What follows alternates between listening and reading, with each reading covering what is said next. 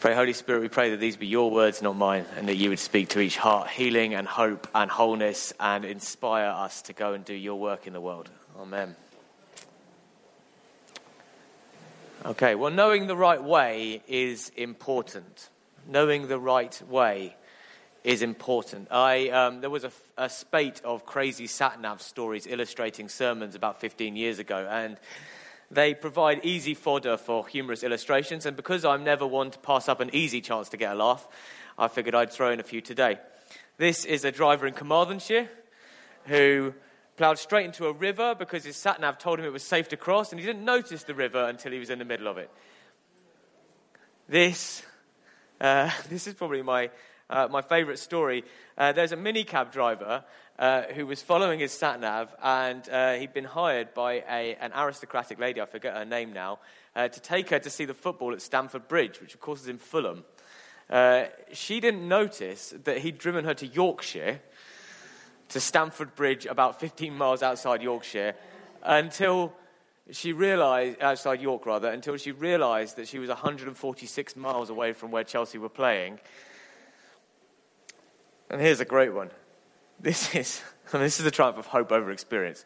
This is a 30 ton lorry full of olive oil, which believed that it was possible to drive down a narrow Tudor street in Colchester to deliver his stuff to Waitrose uh, because his sat nav told him that was the quickest route to go. And uh, yeah, I mean, disaster.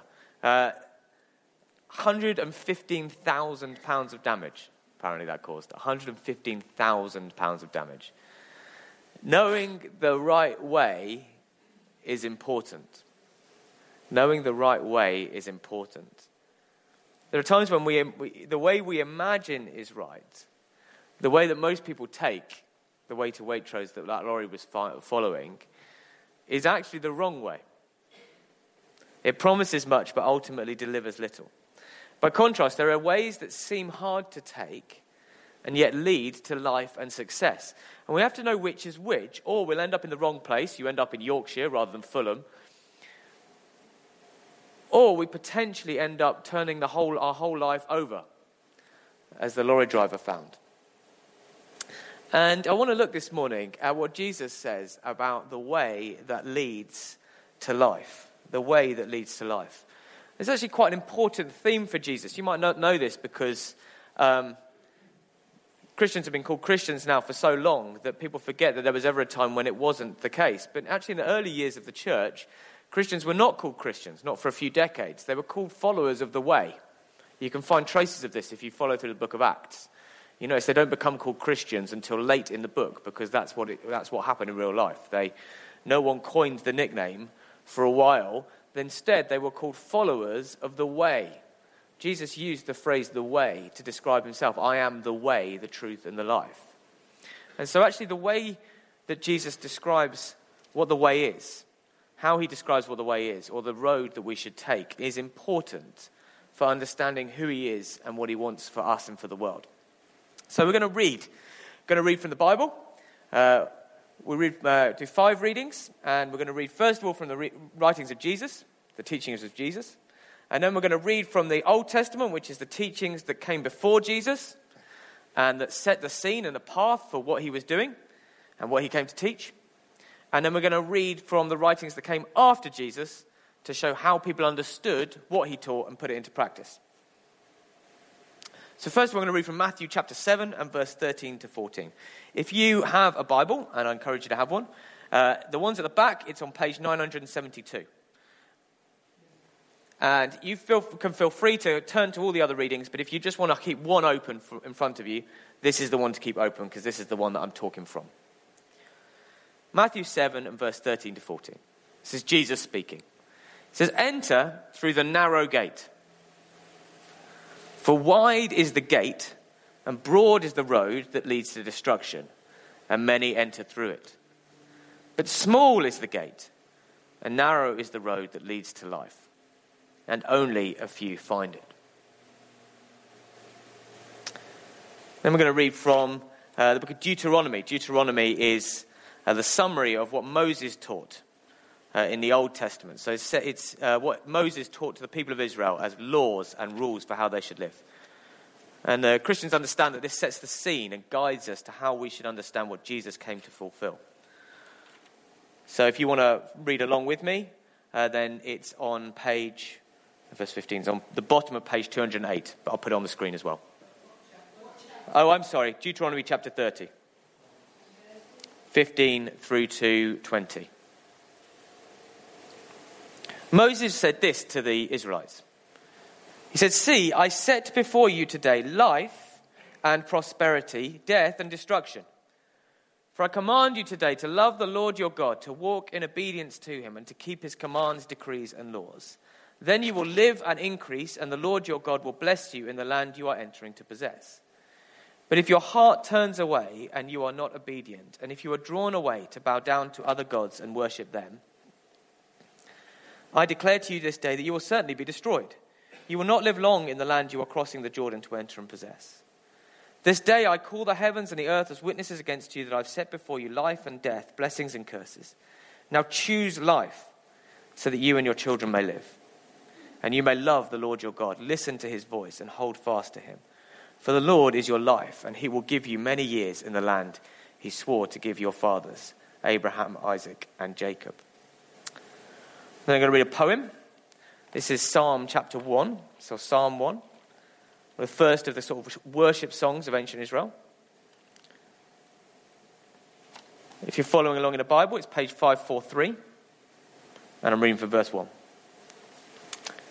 That's what the poet says. Blessed is the one who does not walk in step with the wicked, or stand in the way that sinners take, or sit in the company of mockers, but whose delight is in the law of the Lord and who meditates on his law day and night.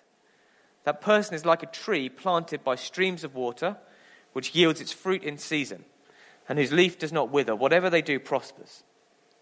Not so the wicked. They're like chaff that the wind blows away. Therefore, the wicked will not stand in the judgment, nor sinners in the assembly of the righteous. For the Lord watches over the way of the righteous, but the way of the wicked leads to destruction. Then I'm going to read again from Jesus' teaching. So if you're following along with me, this is a tour of the Bible. John chapter 10. Uh, you might be thinking it's a terrible faff. Why does he keep turning to different places in the Bible? Actually, it's because one of the key ways of understanding uh, Christian teaching and understanding the Bible is to realize that it all speaks to each other. Everything speaks to everything else. And also because I'm trying to teach you to use your Bibles. So I know I've just drawn the curtain back on the magic, but that's what I'm trying to do. John chapter 10, verse, page, nine, uh, page 1076, reading from verse 7. Again, this is Jesus speaking. Jesus said again, Very truly, I tell you, I'm the gate of the sheep. All who come before me are thieves and robbers, but the sheep have not listened to them. I am the gate. So, just thinking about what I just said about the Bible commenting on itself, when Jesus says in Matthew 7, there's a narrow gate, it's helpful to know that elsewhere, when he teaches, he says, I am the gate. So you see how it's helpful to read one bit of the Bible in the light of the others. I am the gate. Whoever enters through me will be saved. They will come in and go out and find pasture. The thief comes only to steal and kill and destroy. I have come that they may have life and, lo- and have it to the full. And then finally, this is Jesus' best friend John's uh, picture a prophetic imagining of heaven and what it looks like in heaven as people come to worship God together. And so I'm going to read from Revelation in chapter 7. Again, page 1238, if you're following along. I'm reading verses 9 to 11. John says this After this, I looked. He looks in his mind. He's seeing a great scene in heaven in his mind. And there before me was a great multitude that no one could count from every nation, tribe, people, and language, standing before the throne and before the Lamb. They were wearing white robes and were holding palm branches in their hands. And they cried out in a loud voice Salvation belongs to our God who sits on the throne and to the Lamb. All the angels were standing around the throne and round the elders and the four living creatures. They fell down on their faces before the throne and worshiped God, saying, Amen. Praise and glory, all wisdom and thanks and honor and power and strength be to our God forever and ever. Amen. Enter through the narrow gate, for wide is the gate, and broad is the road that leads to destruction, and many enter through it. But small is the gate, and narrow is the road that leads to life, and only a few find it. It's the word of God. I always give a summary of what I'm trying to teach. This is what I'm trying to teach this morning. So if, I, if you take something else from this talk, uh, and it's from the Bible, then bless you. If you hear me saying something different, then I've made a mistake. This is what I'm trying to teach. Following Jesus isn't easy, but it leads to overflowing life. That's it in a nutshell. Following Jesus isn't easy, but it leads to overflowing life. Following Jesus isn't easy, but it leads to overflowing life. The gate and path to life, the way of life, Jesus says, is narrow. So I'm going to, I'm to draw out, uh, yeah, I, I did some extra cartoons. Here you go. Look at that. That's, where, that's, a, that's a cartoon I like. Don't worry, the sat nav's telling me we're going in the right direction, the future, and he drives off a cliff. I've got another one coming up in a minute, but I'm going to save that.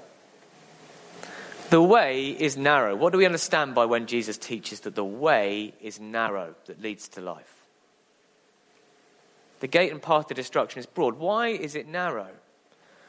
The way to life is narrow, Jesus teaches, because it is the width of exactly one man Jesus. The way to life is exactly the width of one man Jesus. That's why he says it's narrow. Jesus is the gate. We don't, we're not guessing that. That's not me imposing that on the text. He says it himself I am the gate. Again, the, the, the problem with Jesus' teaching is not that it's difficult to understand, it's very often that it's too easy to understand and too difficult to do, right? It's not difficult to understand love your enemies, it's just really hard. I think very often we prefer people whose teaching is hard to understand because it gives us maximum leeway for not doing what they say. Jesus doesn't afford us that luxury. He's like really obvious. Love your enemies, bless those who curse you, love them who persecute you. There's not a lot of room for maneuver. Jesus is the gate. He's the way. He's the path to life. Jesus is the gate. And that's why the gate and the way is narrow, because it's exactly the width of Jesus. Now, that has some implications for us. It means that you can't follow other paths at the same time as you follow Jesus. And that's something that I think we all need to hear. That following Jesus actually requires us to choose to go down that narrow path, and actually, there isn't space on the path for other things. There isn't space on the path for other things. It's only the width of one man. So, for example, we can't follow Christ and materialism. Uh, I don't know what wing of the church all of you are from. We're a very inclusive church. We like to welcome people from all over the church. Um, I think that's how the, the Spirit of God moves. My background is uh, in a kind of Pentecostalism. And there's a real problem in that wing of the church, which has got lots of amazing things going on. Fastest growing religious movement in the world by a country mile, transforming China, standing up to oppression. And yet there is a problem, which is that there's a group of people within that movement who think that you can follow Jesus because he'll give you whatever you want. I will follow Jesus and therefore I'll get a Lamborghini. Right? And you see this manifested every time you see a preacher who looks really rich, who seems to have more money than anyone else around him. We should be suspicious of that. You can't follow Christ and materialism. We can't follow Jesus and say, actually, we want to get as much as we can for ourselves. He won't let us. The path is too narrow. I tell this story to the kids at the baby and toddler group. Um, it's based in one of Jesus' parables that's been, been taken and reimagined. And it's all about this camel who tries to get through a narrow gate, right? Tries to get through a tiny little gate into Jerusalem. And he comes loaded up with carpets. And you have enormous fun with the kids about this. You know, kind of, what noise do camels make? And you have to make a grumpy face because you're a camel. And the camel comes along and he, he, he comes in and he's wearing this extraordinary uh, saddle and carpets loaded up. And he's very proud because he's got all this stuff and he thinks it makes him better than every other camel. And uh, it's a kid's story. And you come up to the, he comes up to the gate, and actually, it's not until he's taken everything else off that he can get through the gate. At the point when he comes and says, Actually, I'm not, I do understand that none of this other stuff is, matters, he can get through the gate. And you get the kids to shuffle forward and they squeeze and they heave and they push and then they go through and everyone cheers, hooray! And you realize that actually he's left all of his stuff behind him. The gate's the width of one man, Jesus. And this is controversial in contemporary society. We don't like to say no to things, unless you're in Parliament, in which case you say no to everything. A bit political. You can't follow Christ and Islam. Right? That's not, that's not a controversial point. If I, I have uh, had great discussions with uh, Muslim scholars, I used to share an office with a uh, lovely Muslim guy who was a colleague of mine in barrister's chambers. We're very good friends. He would, if I'd said to him, You can follow Jesus and Islam, he would have laughed at me and said, Phil, you don't understand anything about Islam. You can't do that. Jesus either is the Son of God or he isn't. You can't follow mine and yours. You have to choose, right? That's not to say I love him any less. I love him dearly. Seek his good, pray for him. Wonderful guy. But I can't mock him by saying, actually, what you think doesn't matter. Really, what you think is really what I think path is narrow, it's the width of one man. Can't follow Christ and ourselves. Can't say, I want to follow what Jesus wants, and I reserve to myself the right to choose to react however I want to any situation I like. I want to follow Jesus, but I really don't like that person, so I'm going to be as cruel as I can. I, I, I love you, Jesus. I hear what you're saying, but I have no intention of forgiving them at all. I love you, Jesus. I hear what you're saying, but my money's mine. I'm not giving it to feed the poor. I want stuff. I love you, Jesus. I hear what you're saying, but if they hit me again, I'm going to smack them on the nose.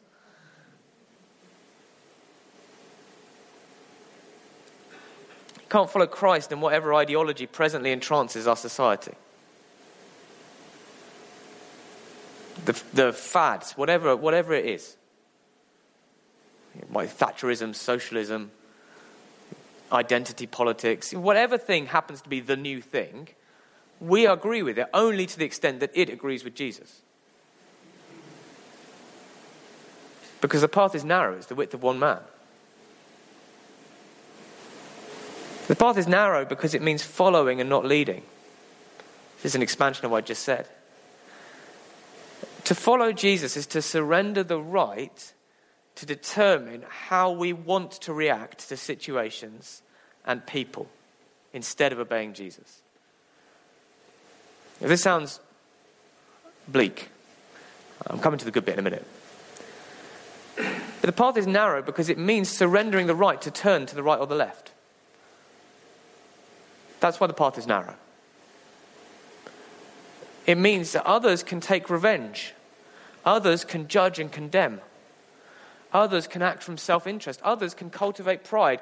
Others can glorify themselves. Others can hate their enemies. Others can nurse a grudge at the mother at the school gate who doesn't seem to say hello to anyone. Others can gossip about her and spit words of venom and bile. Others can be in the office nicking the supplies and fiddling the taxes. Others can do these things, but we can't choose that because we're on the narrow path. And actually, to follow Jesus is to surrender that right. Hey, Kezzy.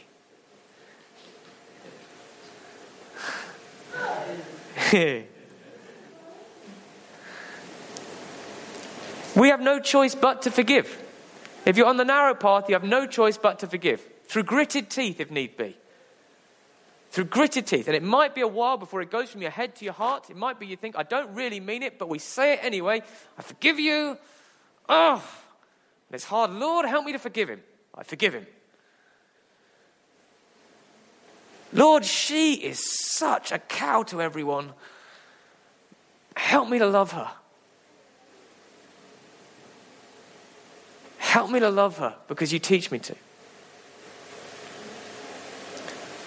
To put others first, to cultivate humility, glorify God, and love our enemies. We have no choice. The way is narrow. You can't, you can't say, Well, I want to follow Jesus. I want to go down the narrow path, but I want to bring along my pride or my bitterness or my anger or my hatred. Can't do it. There's not enough space. Here's the second one the way is not popular. That's my second cartoon. The way is not popular.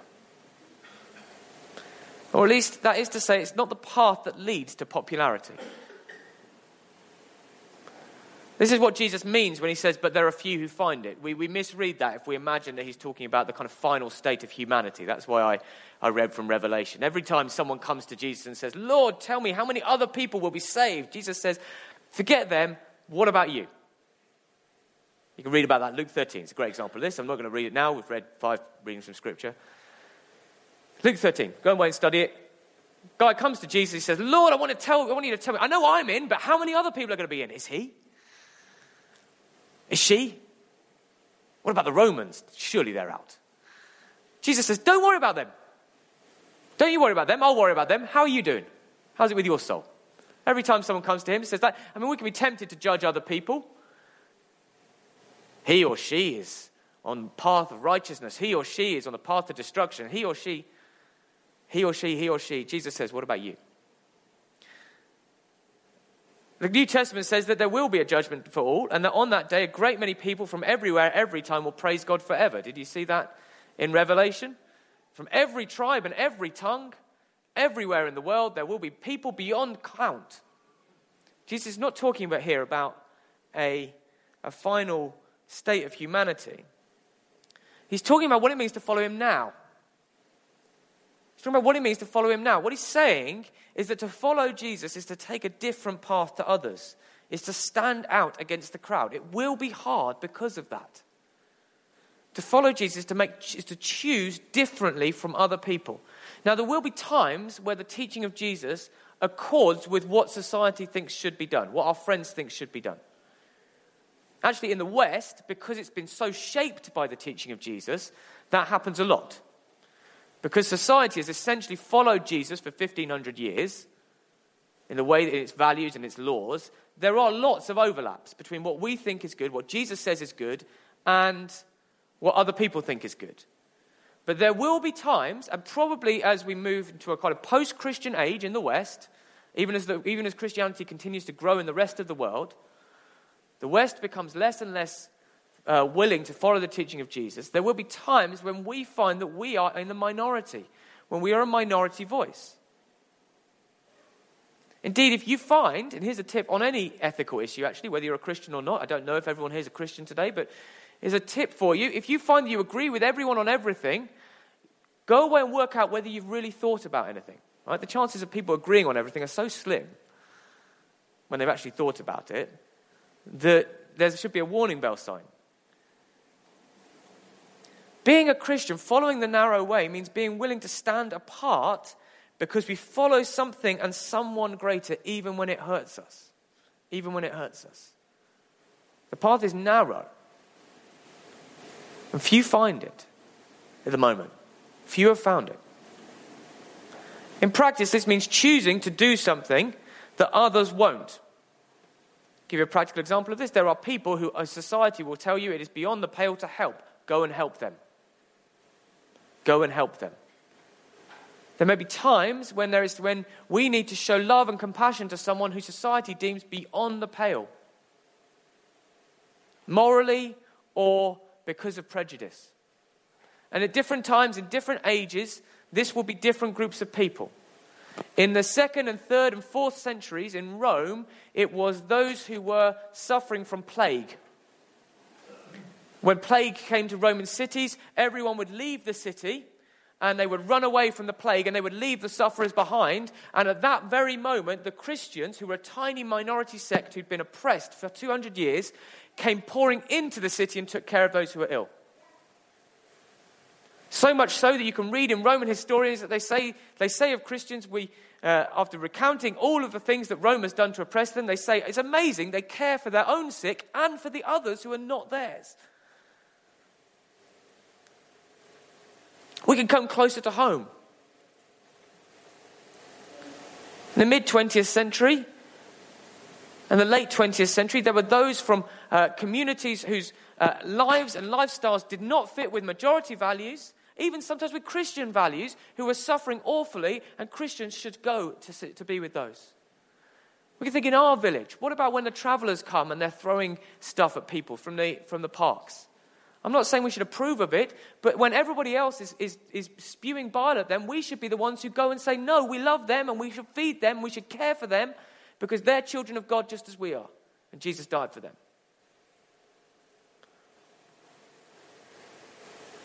It means the mum at school who is uh, mean to other people and who everybody else thinks is a liability and sniggers about behind their back should be befriended by the Christians in their year.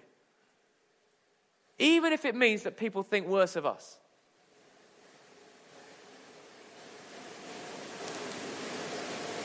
Sometimes it means not doing something that other people will do. And that can hurt. That can hurt. That can cost relationships. It can cost pride. I was with uh, my friend Alex uh, last week at a conference. Alex is a guy who I, I, later found out I was at school with. You know, you have that experience where you meet someone several times and you think, I recognize you from somewhere, and I'm not sure where it is. And then suddenly realize they've been at school three years above me, even though he lives in Stafford now. Very odd experience. And uh, was there with him. Alex tells this story. Alex is a former Marine. One of those people who you talk to and you think, I'm, I'm, glad you follow Jesus because I'm sure that if you wanted to, you could kill me now.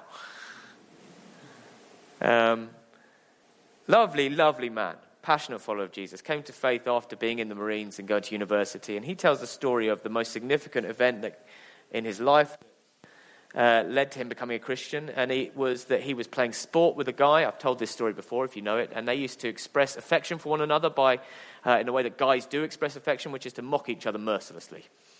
Right? Uh, men won't say, "We, I really love you, man." What they say is, uh, "You know, I'm going to mock you for this reason." And uh, for Alex, they used to mock his hair. Ironically, now he's bald. Uh, he had long blonde hair. And for his friend, it was his faith. So every time they went into the sports changing rooms, they would rearrange his kit into the shape of a cross so that when he came back in, he felt stupid. Right?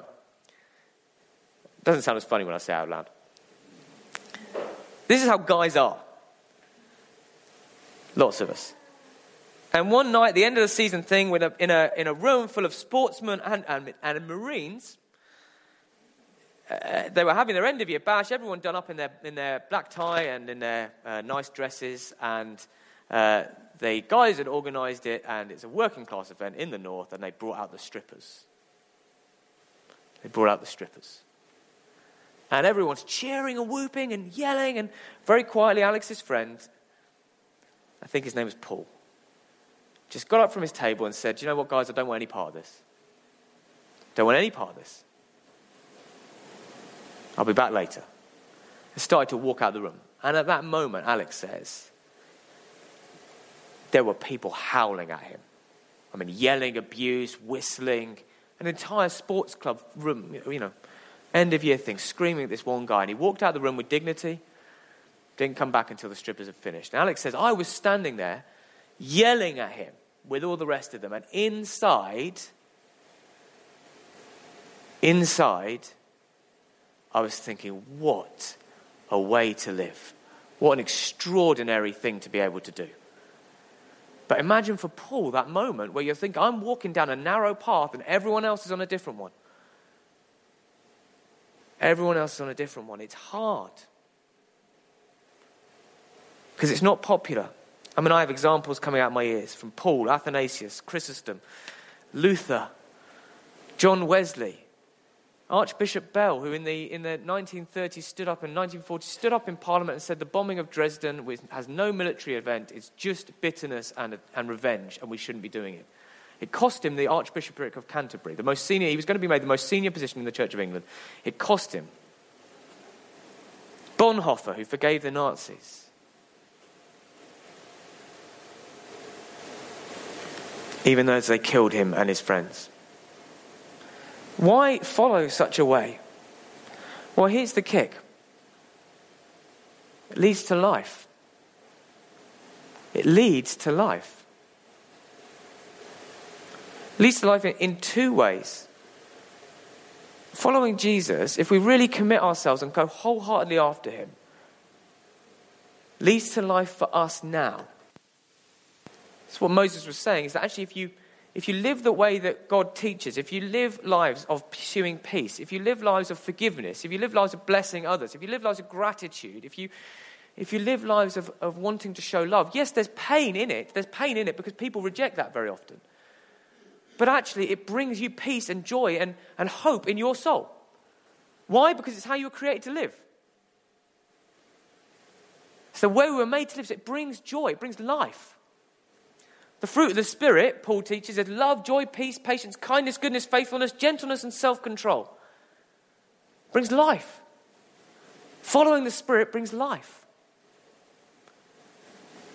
for us now. It leads to life in the future. See, Jesus is quite clear that, that there's, there's eternal life available for all who, who want it. Actually, following the path of Jesus brings pain now, but actually, it, we need to fix our eyes on the, on the hope that lies before us. There are very, very good reasons, very, very good reasons to believe that life continues forever. The life, death, and resurrection of Jesus is one of them.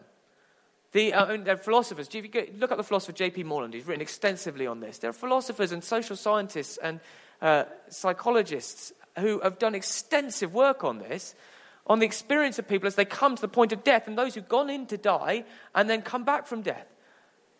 The evidence is overwhelming. It's been the belief of humanity in almost all of the world through almost all of history for a reason, right? It's instinctively true.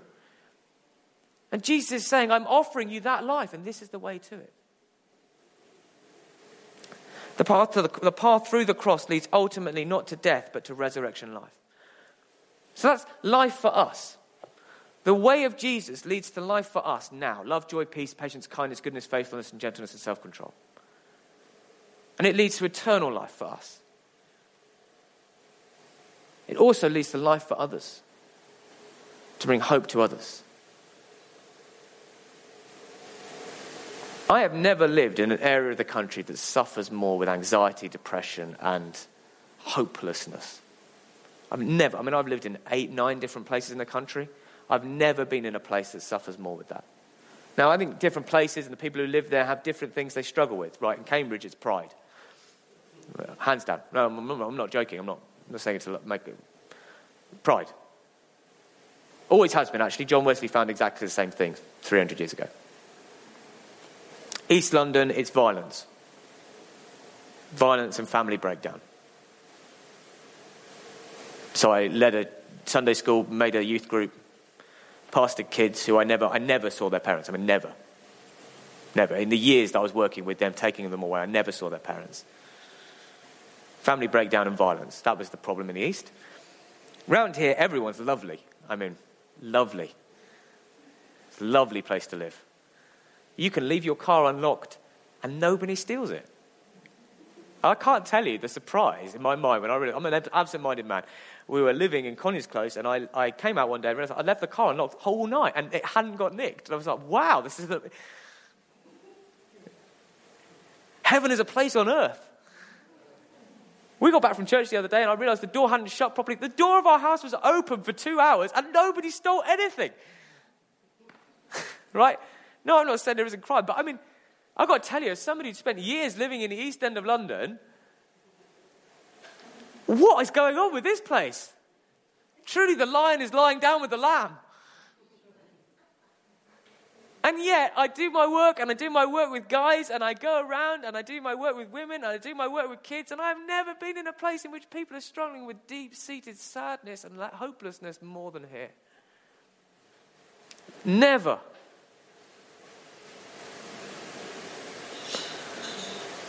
It's funny because we live in the middle of it and it looks really nice. And yet, I've never been in a place that's a more vivid, living description of what people say, what Jim Carrey, the comedian, said, which is that I wish that everyone could receive everything they wanted, everything they wanted. They live in a place where no one is suffering. I mean, there are people in the area who are suffering from lack of food, but again, compared to East London, very few. People have amazing houses, amazing jobs, amazing amounts of money, amazing cars, beautiful kids. They're all well turned out. If they don't behave well, then we uh, we have a, a plethora of support services to support them, and I've never met a group of people who are sadder.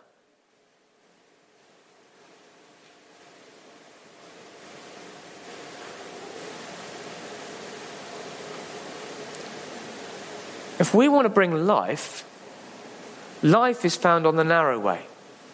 If you want to bring life and happiness and the prospect of love, joy, peace, patience, kindness, goodness, faithfulness, gentleness, and self control to your friends and neighbors, it's found on the narrow way.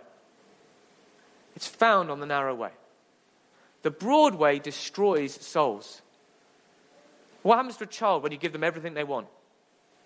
It destroys their soul. We live in an area in which people have received everything they want and found that it leaves them happier than ever.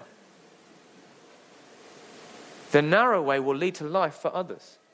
Alex, my friend who shouted abuse at his friend who walked out of the stripper club, very shortly afterwards became a Christian and is now pastoring a church in Stafford that's grown from 35 people to 700 people in the space of seven years. Extraordinary work of God. He found hope and life because his friend walked the narrow path. John Wesley, who I talk about every week because I think he has, he's a man who speaks to this time, walked the path of abuse, of physical violence, of exclusion from his uh, home, exclusion from his colleges, of being the most reviled man in England, and brought and planted a church that now uh, has influence in 600 million people worldwide. Started a system of discipleship groups that have led to people being freed from alcohol addiction, narcotics addiction, being brought hope, being brought peace. He encouraged William Wilberforce to abolish the slave trade. He was in correspondence with him. Took on gambling addictions, took on uh, alcoholic addictions in his own day. They, play, they started schools. Because a man was willing to walk the narrow path, others found life. Others found life. Because a man was willing to walk the narrow path, others found life. Now, that might sound too big and too far away, so let me tell you my own story. Not out of pride, but because St. Paul says this, and actually I want to glorify God in it. At university, when I was at university first time round, I was uh, on fire for God. And uh, in quite a judgmental, harsh way, actually. I would like to take my, my younger self aside and have a few words with him now.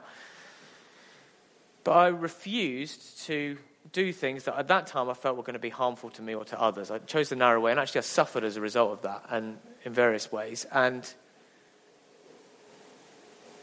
at the end of university, a girl came up to me who I was friendly with but didn't know very well. And she said, Phil, I want you to know that my faith has come alive because of watching the way that you have behaved. I knew God, but my faith has come alive because of the way that you were. No, no it's no glory to me at all. And I, I, it was an accident. I had no intention of helping her. Right? I, I mean, I like her, but I didn't set out to do it. When you choose the narrow path, when you forgive, someone else sees the possibility of forgiveness. When you show love to someone who's unlovely, someone who's struggling with self esteem and thinks, I'm unlovely, I look great and I'm horrible on the inside, but maybe there's the possibility someone will love and forgive me. When you speak of hope in Jesus, there are those who are hopeless who will find hope because of you.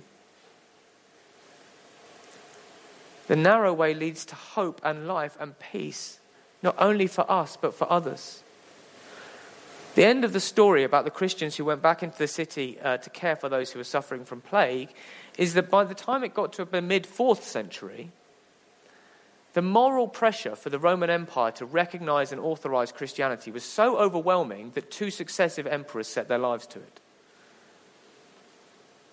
You want to understand how Christianity became the dominant religion of the Roman Empire. It went from being a oppressed sect that no one loved and that everyone hated, the, the whipping boys of Rome, to being the dominant sect in the dominant religion in the, in the known world through the work of God and His Holy Spirit, and through the love and compassion of Christians who chose the narrow way until it became impossible to deny that. It leads to life. What should we do then? First of all, come to Jesus, repent and be baptized, and you'll receive the Holy Spirit. If that's not your experience this morning, if you want to embark on this way, if you want to say, I, I can see the way, I know it's the width of one man, and I want to walk it because I want life, then come to Christ, repent and be baptized, and you'll receive the Holy Spirit. I'll leave space for that in a minute. You can do it today. Secondly, read the Bible and pray. Read the Bible and pray. I'm sorry that that sounds boring. Unfortunately, the way to find out what Jesus taught and how to follow him is to read what he taught. and then pray about how to follow him. It's not magic. I went to a, I went to a, a two day conference last week on uh, leading churches and came away with it. The answer is to pray more. Oh, well, great, I have my money back, thanks.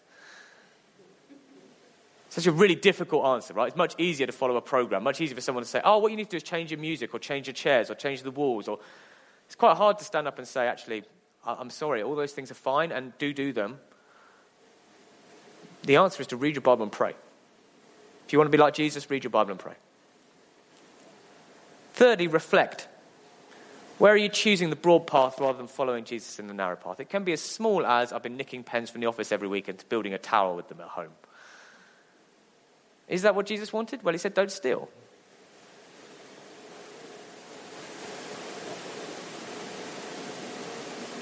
Could be I've been horrible to the lady at school. Could be I'm actually hoarding money. I've built up a really nice little nest egg for myself that I have no intention of spending on anything other than luxuries, and I know someone who needs the money, and I'm not giving it to them because it's mine. Only we can answer those questions. Get involved in church and life groups. If you're on the narrow way, it can be lonely. That is why God gave us the church. Get involved in church. Without the church, you will not be able to walk the narrow path. Jesus knew that, so he made a church, and then we turn around and say, Actually, I don't need it, Jesus. And he's like, Oh, glad that you knew better. Finally, someone's come along who can teach me how people should become righteous. No, we need the church. Come to church, come to life groups, get involved, get, in, get involved with other Christians, and you'll find it easier. Come to the men's group. If you're a man or you know a man who's struggling, send him along to the men's group. Worship. Thank you, Jesus, that you've shown me the path to life. Thank you, Jesus, that you've shown me the path of life. Following Jesus isn't easy, but it leads to overflowing life. I'm going to leave a couple of minutes just to be quiet. Then we're going to come and take communion. Um, we're trying to do this a little bit different way. We're going to sing a song after we've been quiet, and then I'm going to leave some space between the songs and uh, put bread and wine out the front, and I'll have blessed it. And you're going to come up when you feel ready, if you feel ready to take communion, and then go and sit back down. If you can't uh, get up and come up, then ask the person next to you to bring you some back. If you want prayer, I'm going to be at the front praying for people as well. I'm happy to pray for anything. And we're going to sing some worship songs and just be in God's presence. But first of all, let's just be silent. Let's just be silent and ask the Spirit to speak to us.